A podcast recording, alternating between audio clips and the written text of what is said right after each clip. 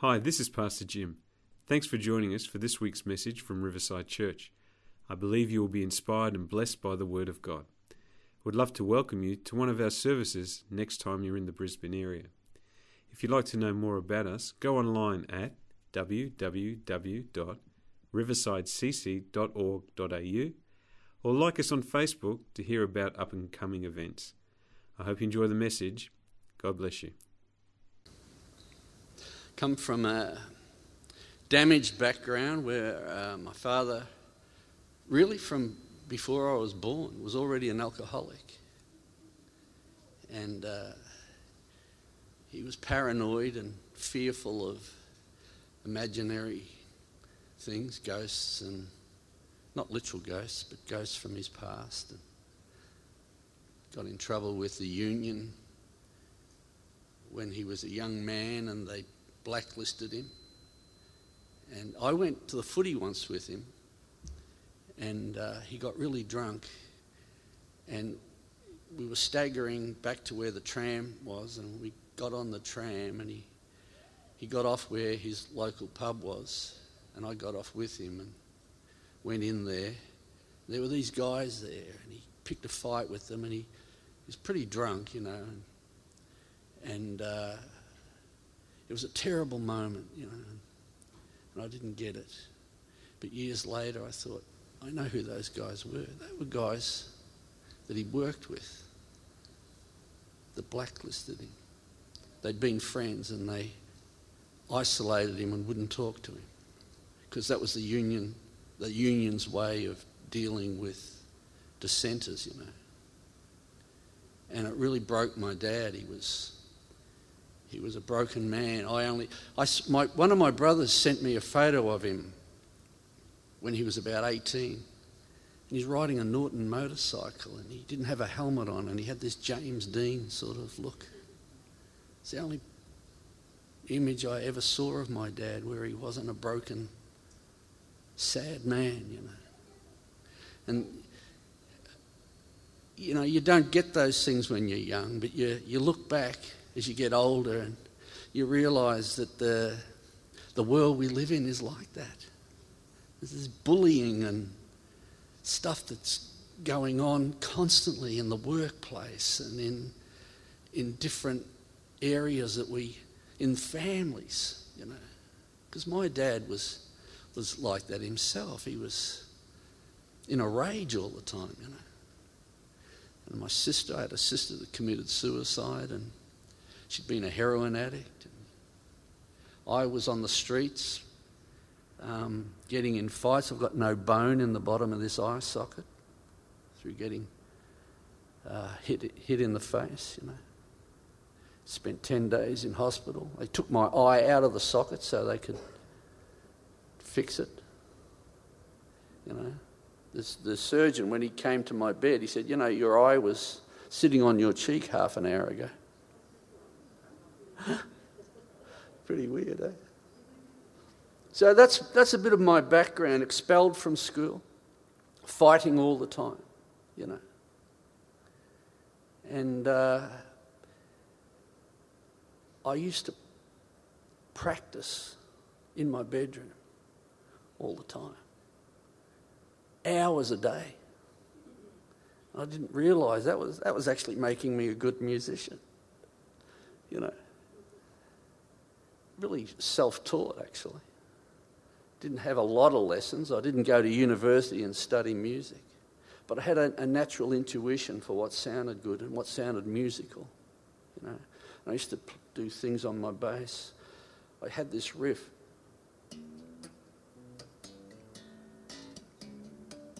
I used to muck around with things like that. And when I auditioned for LRB, we, they, they um, sent me some albums and said, just learn these songs. And they ticked the ones that they wanted me to learn. And I learnt them meticulously. And Graham Goble told me that was the reason I got the, the job, because I learnt them exactly as they were recorded. You know, I didn't try and uh, show them all. That bass is okay, but this is what I can do. You know, I, I didn't do that.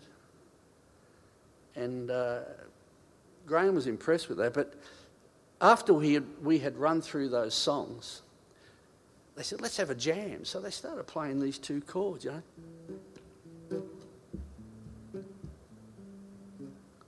E minor A7. I, and I had this thing that I was doing in my bedroom, you know, for ages. And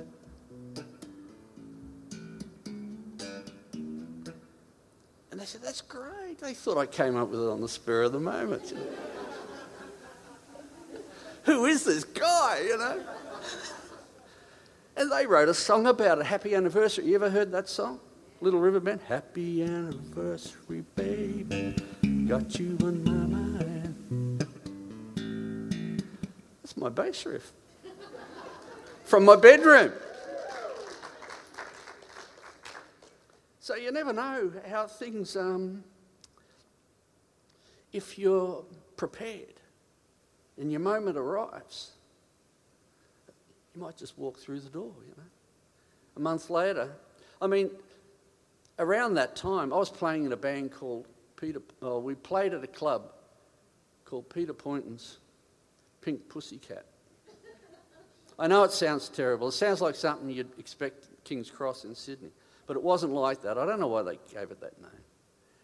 But um, all the guys in the band were great guys, and was a little residency we had, had there. And David Briggs, the guy who joined LRB with me, he was in that band, you know. And uh, some other guys that were quite well known in the music business. And, and the, the, the lineup used to change a lot depending on who was available. Like the bass player, Mike Clark, he played on the Don Lane show every night. And he, he was very sought after in the studio scene, always doing uh, studio gigs. And sometimes he wasn't available, so I would play instead of him.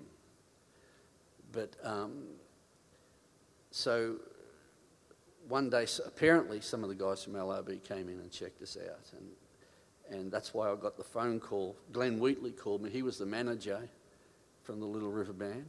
He called me, and my sister, I was living at home with my mum and brothers and sisters and that. And she said, It's Glenn Wheatley. My sister answered the phone. It's Glenn Wheatley. And I took the phone and said, Who is this?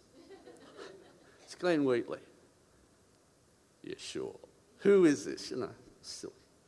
So it was Glenn, and he invited me down for this audition. And uh, so I was with them for about three years. Played on a few albums and uh, after a while, got to believe that it was meant to be, that I should be there, I deserved to be there. You know, didn't think that for a long time. Thinking these guys are going to find out any day now that I don't belong in this band, you know. But that never happened, and I ended up leaving on my own terms. Most people got the sack from the Little River Band, but I didn't. And uh, I had this encounter with the Lord. I'd been going to Richmond Temple, which was a Pentecostal AOG church in Melbourne. Great pastor, Phil Hills, and uh, great guy.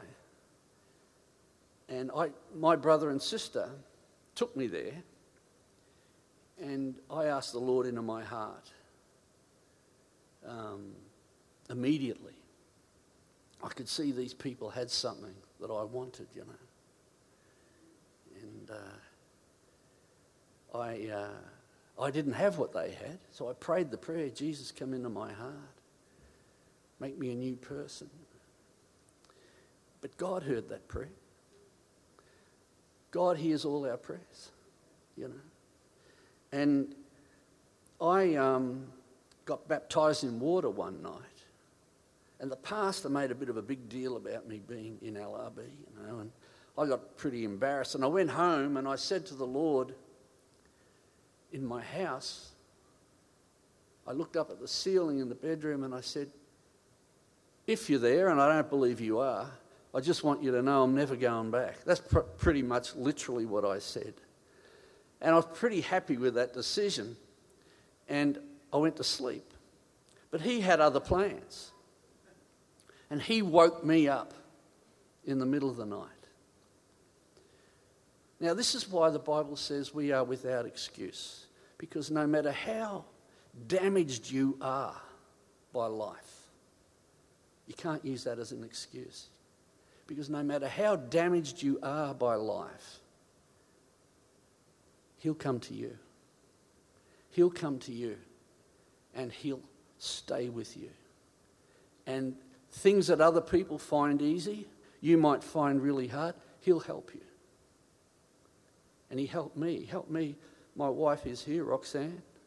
When we got married, I realised pretty quickly I was punching way above my weight. I couldn't do it. I could not do it. And after about 12 months, I've, died, I've got off track, I know. I'll get back to what happened in my room.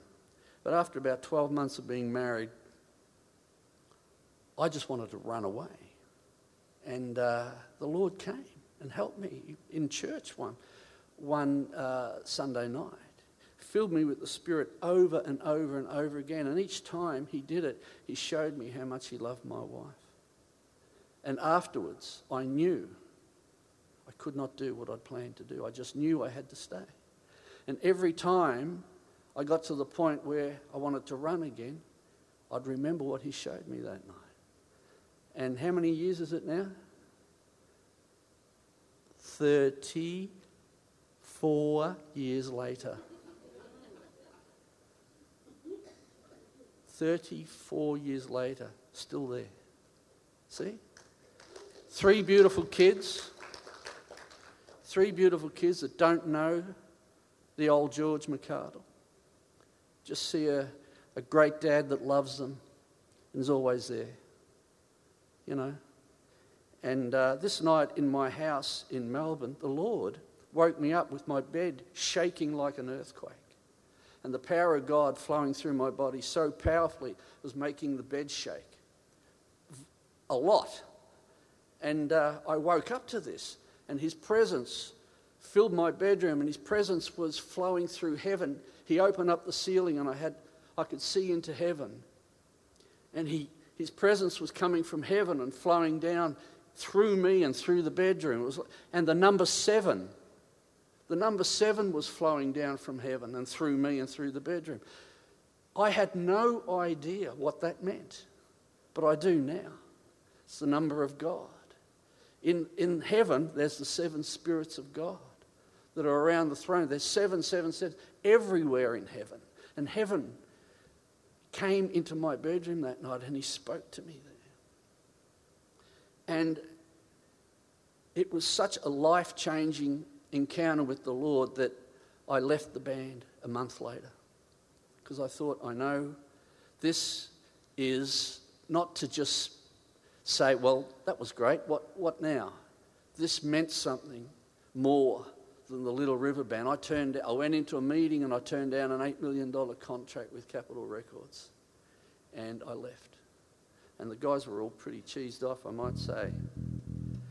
But um, I just knew that something had happened in my life.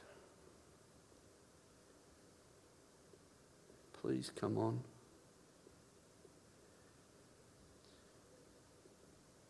Ah, good. Do you mind if I play something on my bass?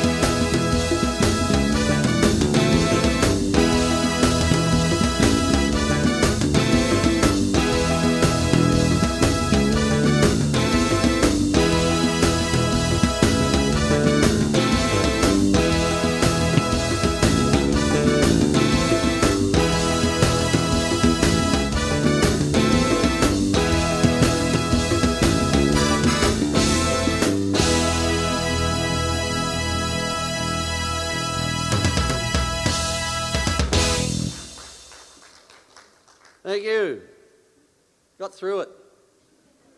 My hands are cold. I was saying to somebody before, we did a few gigs uh, in ice skating rinks. They just put a big canvas over the ice, and we'd be expected to play in sub zero temperatures. It was terrible, you know. But uh, I thoroughly enjoyed my time at the Little River Band and um, wouldn't change it for anything. They're great guys, we're all still friends. I talk to them a lot on the phone, and you know, there's um, talk of us getting back together. But uh, we don't own the name anymore. We'd have to call ourselves something else. So who knows? This song I, uh, I wrote. Now, this is the interesting thing.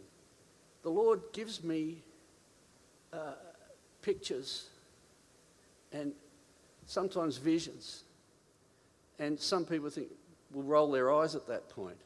But you didn't have the background that I had. God gives me things to give me a little nudge along, like doing this. I find this hard. I went to Melbourne. I had uh, half a dozen churches uh, booked, and as the, the, as the time got closer for me to go to Melbourne, I started freaking out. I can't do this. I can't do this. The Lord gave me, I was praying in my lounge room, and the Lord gave me a picture of a word I'd, I'd never heard before acquiesce. Just acquiesce. I thought, now I Googled what I saw and I spelt it correctly because I just Googled what I saw. And it says to do something you really don't want to do, but you do it anyway. so I go to Melbourne and I get up on the platform of a big church. And I said, I really don't want to be here, but the Lord told me to come. Wasn't a good start, you know. But that's what happens. God will make a way for you. And He's done that with me. That's just one, one instance, you know. So, I go to church in the morning and I thought I'd have a, an afternoon nap. I laid down on the bed, eyes wide open. I wasn't asleep. And I see this picture of a sharp sign, a music sign, symbol sharp. One sharp. It was in like a fluorescent blue. And I sat up. I said, Lord, that's you. That's you. So I didn't have a nap. I got up, I went downstairs to my studio, and I found my favourite piano sound on Logic. And I played a one sharp is G major. Okay? as one sharp, F sharp. So I knew that's what it meant. So I played a G major arpeggio with a beautiful deep D on the bottom. And I wrote three songs. And I hadn't touched it for months, you know. And he gave me three songs. And this is one of those songs. This was the first one. And uh, I'm going to do it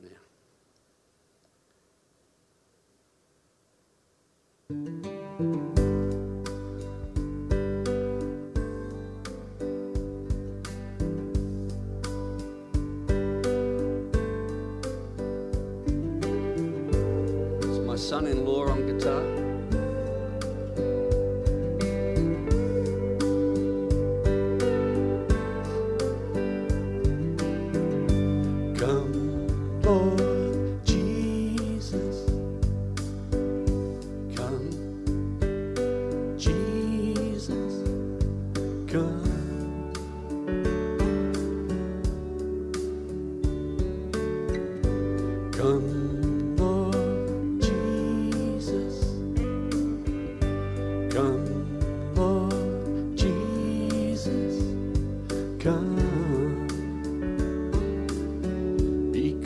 I can get enough.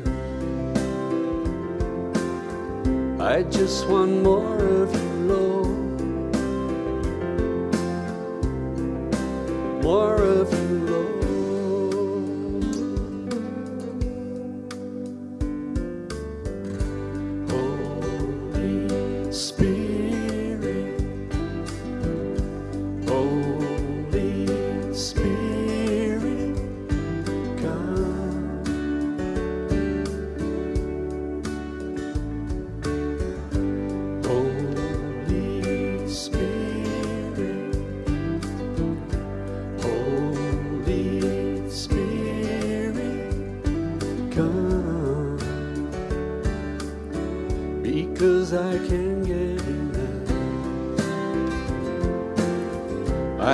one more.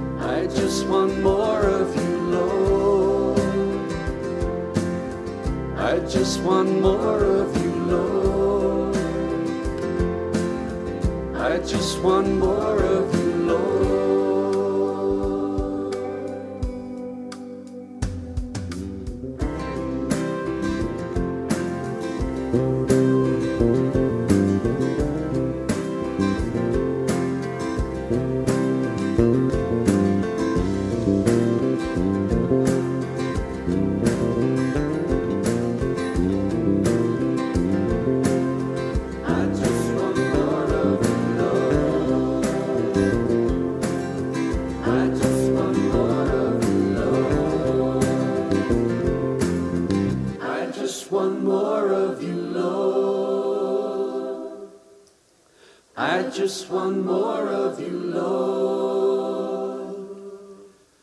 I just want more of you, Lord.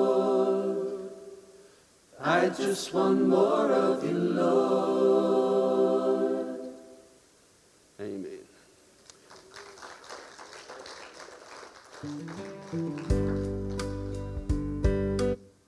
You know, those words, we had this um, move of the Holy Spirit at Garden City Church, and the prayer, someone would come and pray for you. Like one of my mates prayed for me. You know, you go on an altar call and you get prayed for for a minute, and then they move on to the next person. This guy prayed for me. He'd just come back from Toronto with all the staff from the Airport Vineyard Church.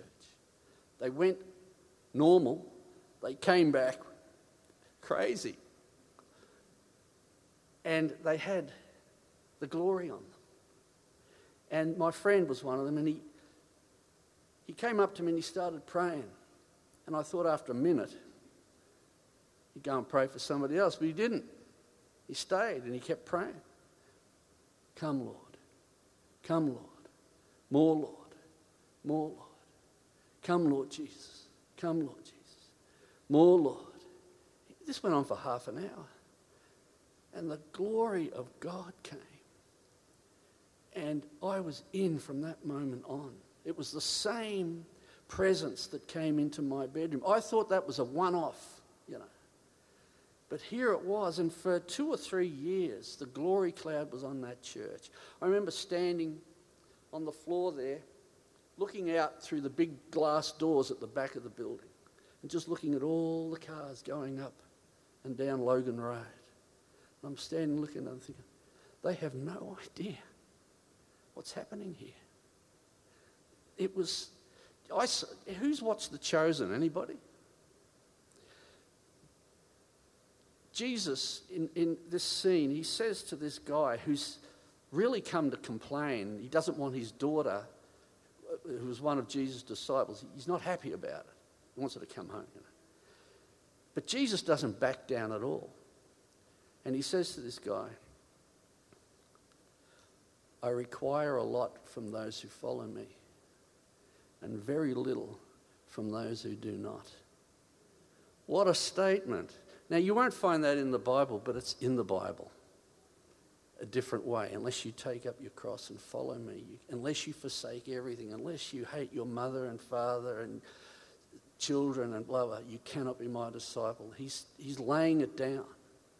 And I knew that that statement, it's not specifically in the Bible, but it should be. I require a lot from those who follow me and very little from those who do not. And I'm looking at these people driving up and down Logan Road thinking they've got no idea because they're not following him. Sometimes things happen for his people and his people alone, you know. And uh, people uh, will roll their eyes at some, some things that you say, but they, they haven't been on your journey, you know. Like this song. This song I wrote, it's called The Great Awakening. And I wrote it for a reason. Because um, one night, I, uh, I had a, a picture. Well, in the morning, I had this picture of a. Uh, I'm reluctant to say it too much because people will start thinking, oh, what's this guy on about, you know? But I saw a picture of a Bible ribbon, and I went into the spare room to put my shoes on, and there on the bookcase was my wife's Bible with the ribbon hanging down. So I opened it to that page, and there was a highlighted scripture I can do all things through Christ who strengthens me. Remember that. I can do all things through Christ who strengthens me. So I'm thinking about it through the day, and that night I go to bed, go to sleep. I have a dream that I'm pushing this boat through shallow water, and there's a guy at the front pulling it with a rope. And he was a pastor at our church.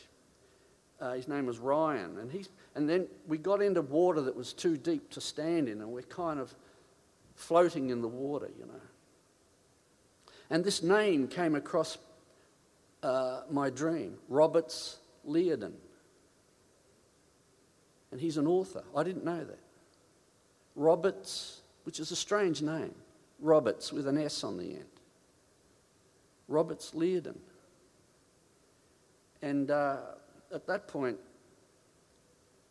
I woke up and I Googled Roberts Liardon. And he wrote a book called God's Generals.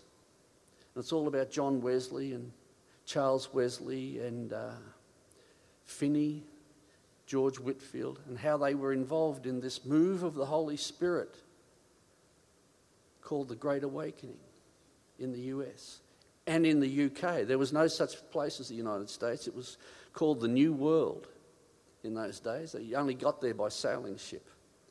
So they're having this incredible, the book is about this incredible revival in the United States and UK with these men.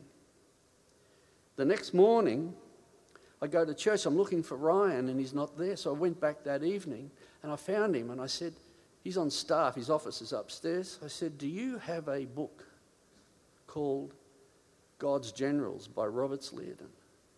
And he went, Yes, I do. How did you know that? And I said, The Lord showed me. He said, Do you want to read it? And I said, I do.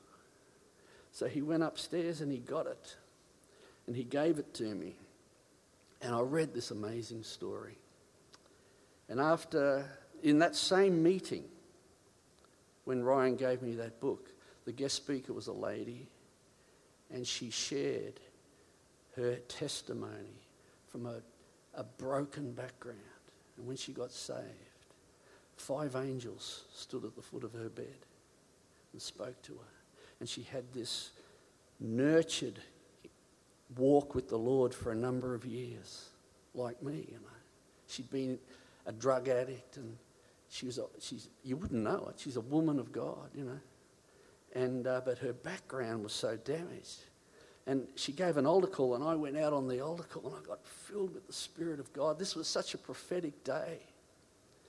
And uh, so this song came out of that. I'd like to do it now.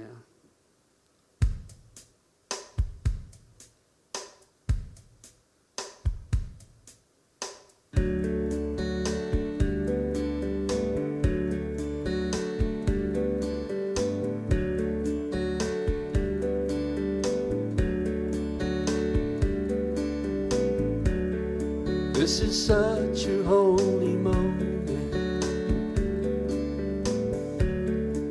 This is such a special time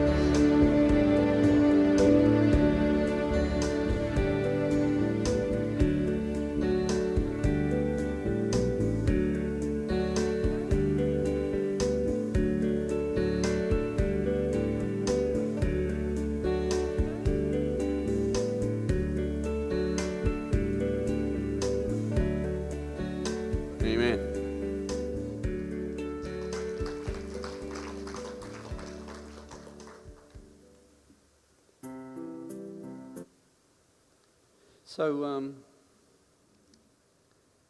one day I go to the doctor's because I fell off my motorbike and uh, I broke a rib.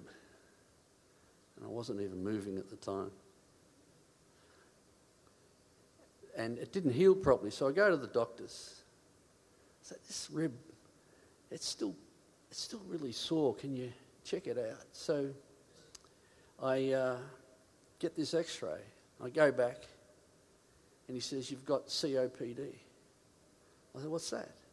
He says, Emphysema, which I'd heard of, but I didn't know what it was. I said, Oh, what's that? And he says, Oh, it's a terminal illness. How'd you like to go to the doctor? Because you've got a sore rib. And he says that to you. I said, What? I'm going to die? He says, Yeah. This will kill you. Not straight away. You might live 20 years, but you will die from it.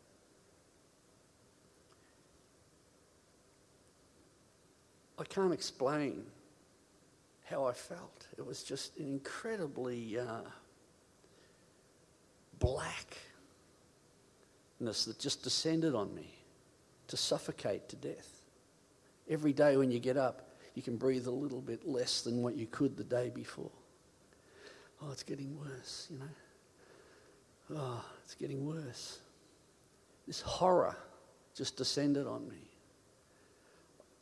I wished I could have said, said, well, maybe it's just cancer, doc. You know, it was that I would have been happy to have had a diagnosis of three months. You've got three months compared to that. And uh, this blackness just came and it wouldn't go away. I'd go to sleep in this anxiety, and I'd, it would be the first thing that would be there when I woke up in the morning. This was day after day, and it didn't take long for me to get to the point where I knew I couldn't continue. I could, God, I can't do this. I can't do it. And um, we'd had a pre-play, pre-planned trip to the US with the family, so I promised my girls that we'd go to Disneyland one day, so we did, you know. This is not long ago, they were all adults, but we went to Disneyland. They didn't know what I was going through. And um, every night, I'd pace around in this Airbnb house in the lounge room. You know, and one night I sat down on the couch and I put my face in my hands. I said, God, help me. Help me. And he spoke to me audibly. Don't I do as I say? He answered me with a question. Don't I do as I say? And initially, and this is, this is my thinking, this is not God, this is my thinking. Initially, I was very excited. But as the days went on, don't I do as I say? Don't I do as I say? Yeah, Bible, you say in your word that you, you punish the wicked. And I thought, is, am I being punished? You know. And uh, that made me feel worse than ever. And my wife and I, we went to uh, Nashville on a train as far as St. Louis. And then uh, we got a car and drove from St. Louis to, to Nashville and got another Airbnb and we stayed there for a week or two. And every night's the same. I'm up through the night. But I had this book that my wife bought me called, um, it was by Joel Osteen. Doesn't matter about the title. And all it was, right through the book, was this sort of thing. The doctor might have said, You got three months to live. But God says, I am the Lord that healeth thee. You know. The bank manager might have said, They're going to take the house off you.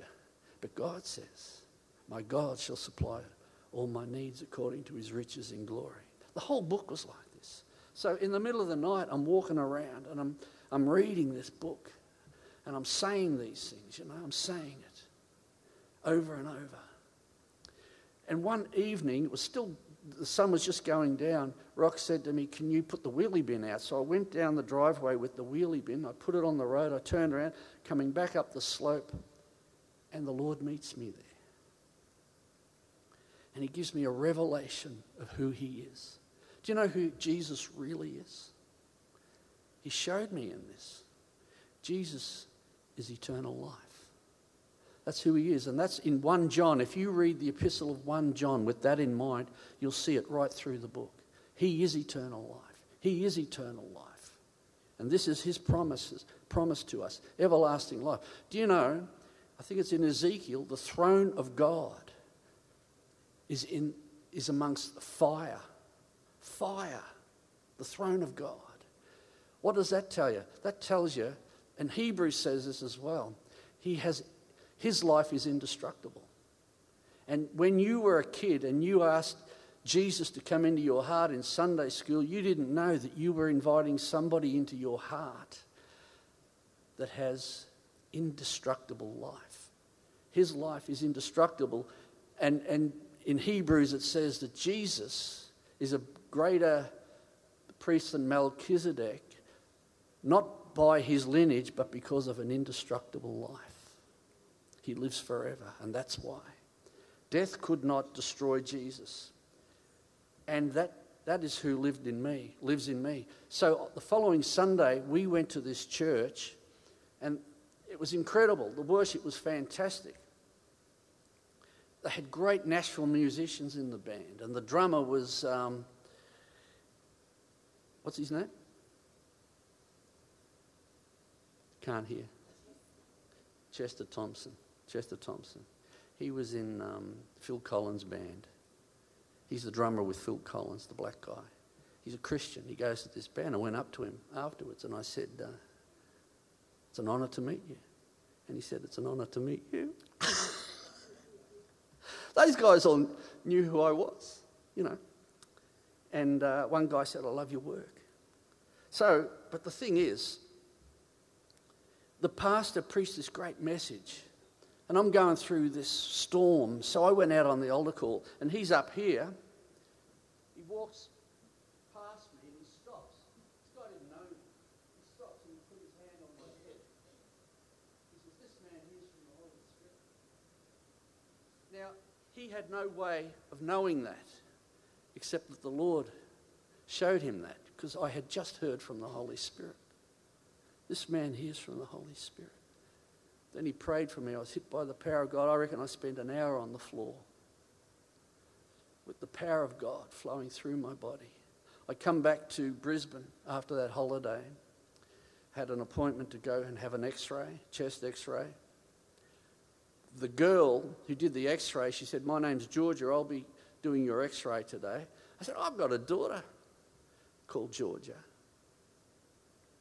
And she said, You do know why you're here? I said, Yeah, emphysema, COPD.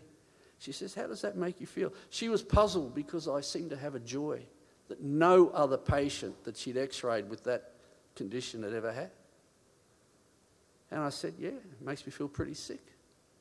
She said, I bet it does. So she gives me the x ray, she hands me the results. I go out to the car, I ignored the sticker on it that says only to be opened by a doctor, ripped it open, and it said lungs clear, no hyperinflation. Absolute miracle. And uh, don't I do as I say? Thank you, Lord. So, I don't know if I've got time to, to read Psalm 91. I don't want to, I don't want to go over time, but um, Psalm 91 is like an umbrella over us. The promises in Psalm 91. What you have to do is when you're praying and you've got a challenge like that, you have to get your faith over the top. Over the top. Psalm 91 is a supernatural psalm. I guess they all are, but this one is supernatural. He who dwells in the secret place of the Most High will abide under the shadow of the Almighty. Surely he will save you from the deadly pestilence. A thousand may fall to your right and ten thousand to your left, but it will not come near you. It is God's promise. Why doesn't it happen for everybody? Because they never get their faith over the top. They just accept it. They think, well, I'll get painkillers. I'll be fine. My family will gather around the bed. They'll all be with me. I can live with that. But I couldn't live with suffocating to death. And the Lord knew it. And He came and He met me. And He'll do it with you. Don't do deals with the devil. We are supernatural people. Psalm 91 is a supernatural psalm. We are Pentecostals. We have something that other churches do not have unless we trade it in because it's, it's easier to walk in unbelief. Jesus said, I require a lot. I know it's not in the Bible, I know that. I require a lot from those who follow me and very little from those who don't. And very little is an easier option. But that's not us. We've got to have prayer meetings. We've got to get together. We've got to pray until the fire comes down and get back to who we are as Pentecostals. I've always, my kids growing up, I always said to them, I wouldn't go to church if it wasn't Pentecostal. Because I've had, I've had that real Pentecost. And this is my song that I wrote about um, that moment on that driveway in Franklin. That was a suburb just out of Nashville.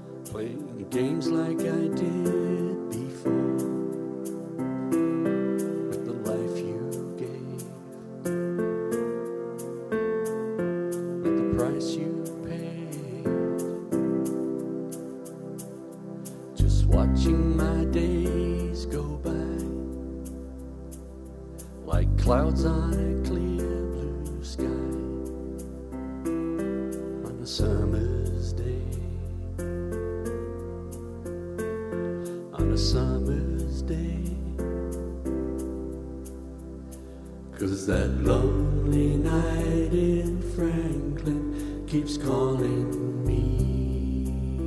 That's why I'm here. There's something I have to do, something you